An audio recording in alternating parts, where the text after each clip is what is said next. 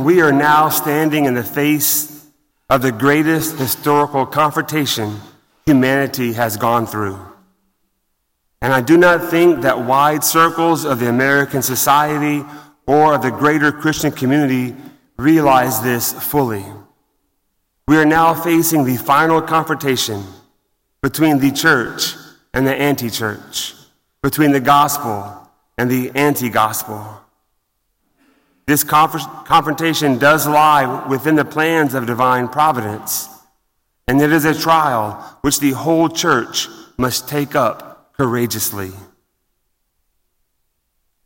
These words were delivered by Karol Wojtyla, Cardinal Karol Wojtyla, who would soon become Pope St. John Paul II. And his visit to, to the United States in 1978, so 45 years ago, he delivered this great prophecy as he surveyed the land and saw what was happening. How much more fitting today are these words?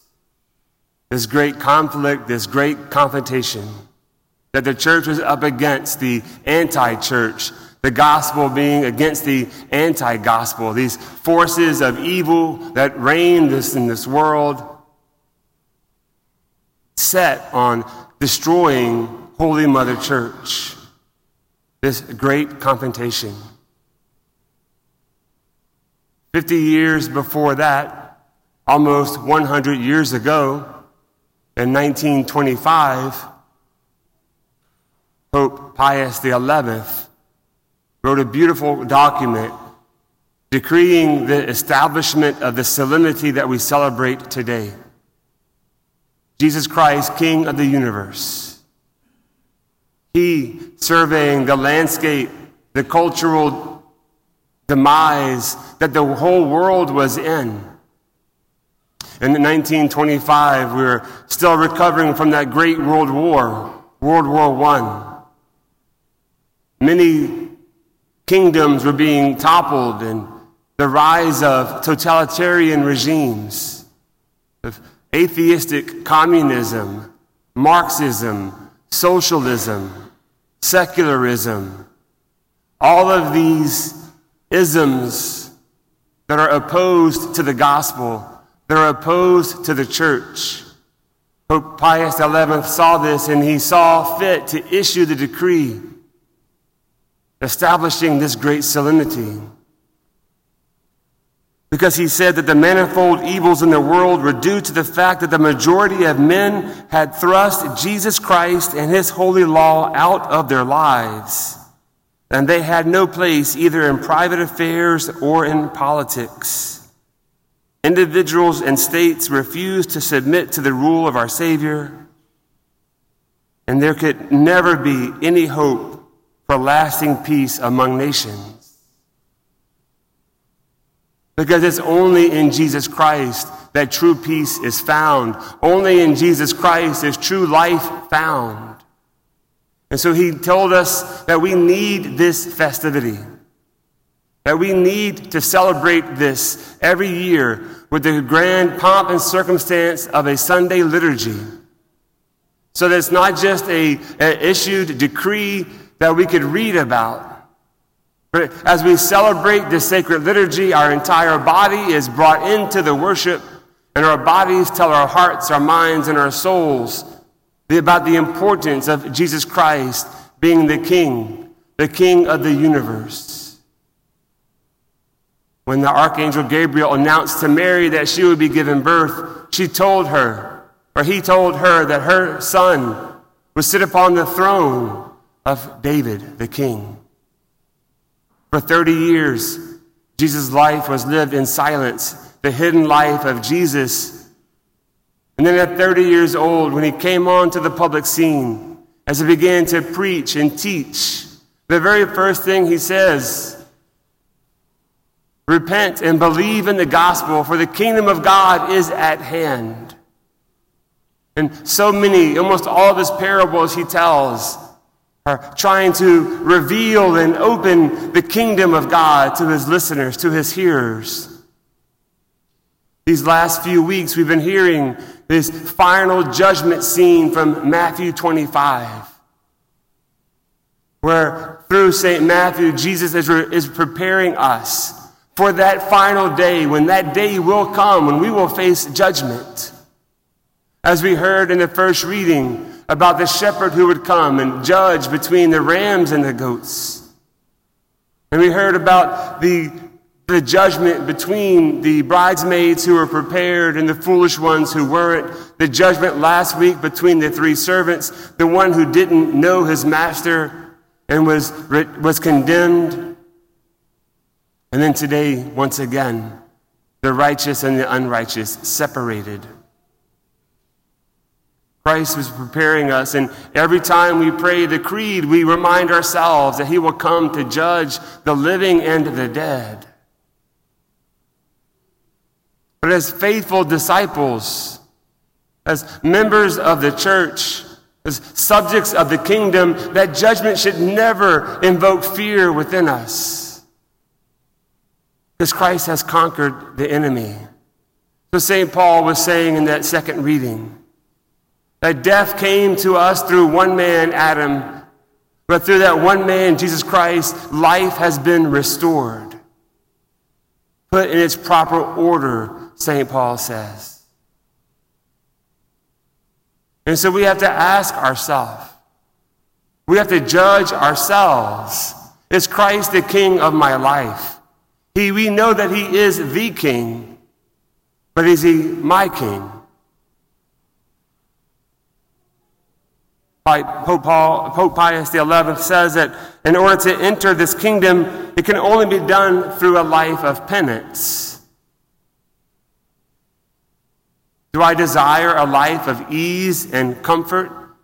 Do I think I'm entitled to the good things in life? Or do I willingly accept the penances, the sacrifices, the inconveniences that come my way?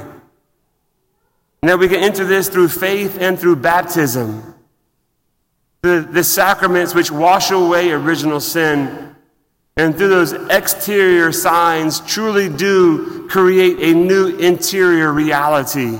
Do I live through that truth? This kingdom demands, he says, a spirit of detachment of riches and earthly things. Maybe we can think about what we spent, how we spent Friday. Black Friday. Do our choices reveal an, attachment to this world, to riches, and to earthly things? Or am I detached? We must hunger and thirst after justice. Those corporal and, works of mercy, in addition to the spiritual works of mercy that were numbered in the gospel. Does that mark my life? Do I hunger and thirst for justice? And he says that we must deny ourselves and carry our cross. But Jesus says so many times in the gospel that unless we do this, take up our cross daily, we're not fit to be his disciples. It's been often said that that passage from the gospel today is the is the study guide for the final test. How many of us in high school or in college were begging the professor to let us know what was going to be on the exam? What do I need to study? Is given to us clearly. Have we listened? Have we incorporated it into our lives? Are we really a member, a subject of the kingdom of Jesus Christ. And he says it's not just a spiritual reality, that Christ is king of the universe. For St. Paul tells us that all things were created through him and for him and by him. All things are because of him. All things. Not just my hour on Sunday, but my entire life.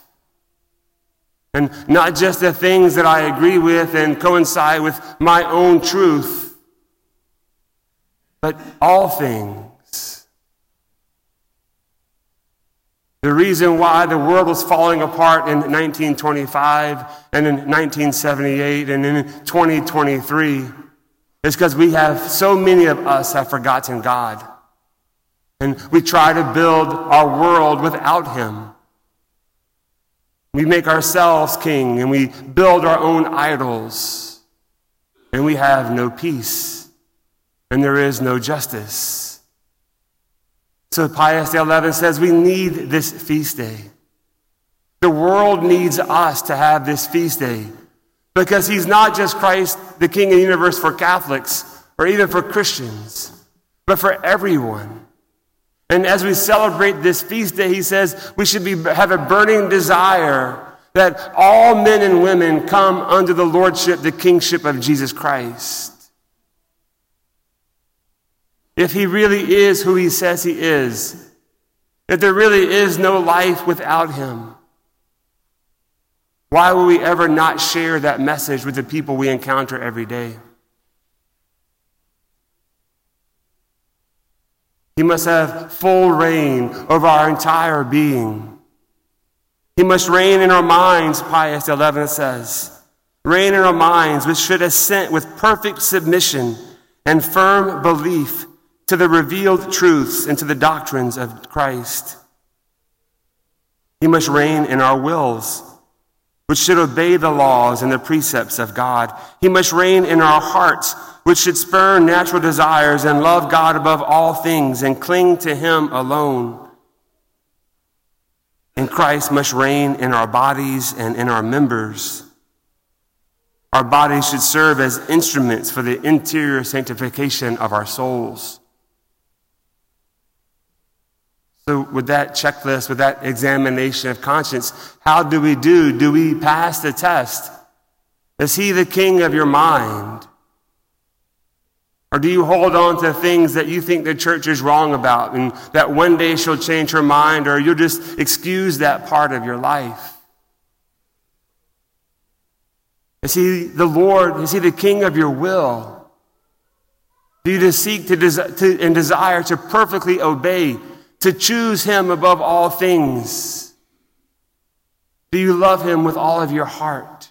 Do you cherish Him above all things? Do you honor Him with your body? He says so beautifully our bodies, the way we act with our bodies, the way we use our bodies, should serve as a way to purify our interior life. How well do we do that? Do we know that's even possible? That that life of penance, of taking up our cross, has a purpose, not just punishing ourselves, but helping to purify and to perfect us. So the light of Christ can reign within us. Is Christ your king? Is he your shepherd? As we submit our lives to his kingship, he becomes that gentle shepherd that he spoke so beautifully about to the prophet Ezekiel in the first reading. That the people were suffering under bad shepherds. So the Lord sent the prophet to tell them that he was going to come and he was going to be their shepherd. That he would do all these things of comforting and counseling, restoring back to fullness of health. And that beautiful Psalm 23 that we sang. The Lord is my shepherd, I shall not want. Do you know that Jesus wants to be your shepherd? That he wants to lead you to green pastures. He wants to set the table before you and fill you with good things. He wants to anoint your head with oil. He wants your cup to be overflowing. Do you want that from him? Do you believe that he wants that for you? We come today to this last Sunday, the final week of the liturgical year. So it's a good moment for this kind of stark examination. How well have I listened to the gospel this past year? As St. Matthew has given us a great insight into the life, the heart of the Father. That all things that we've learned this whole year culminate in this fact that Christ is King of the universe. And yes, he demands obedience. He demands filial love. But we need that. And when we fight against it, when we seek to go our own way, it only leads to chaos and disorder.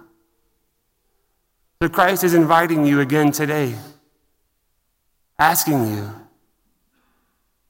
to let Him put your life in proper order by saying yes to a life of penance, of taking up your cross, of doing acts of mercy and justice, by saying yes to Him. Christ is coming. He's coming as judge, but that's never a reason to fear. Because He's our King, and He wants to be your shepherd. Will you let Him?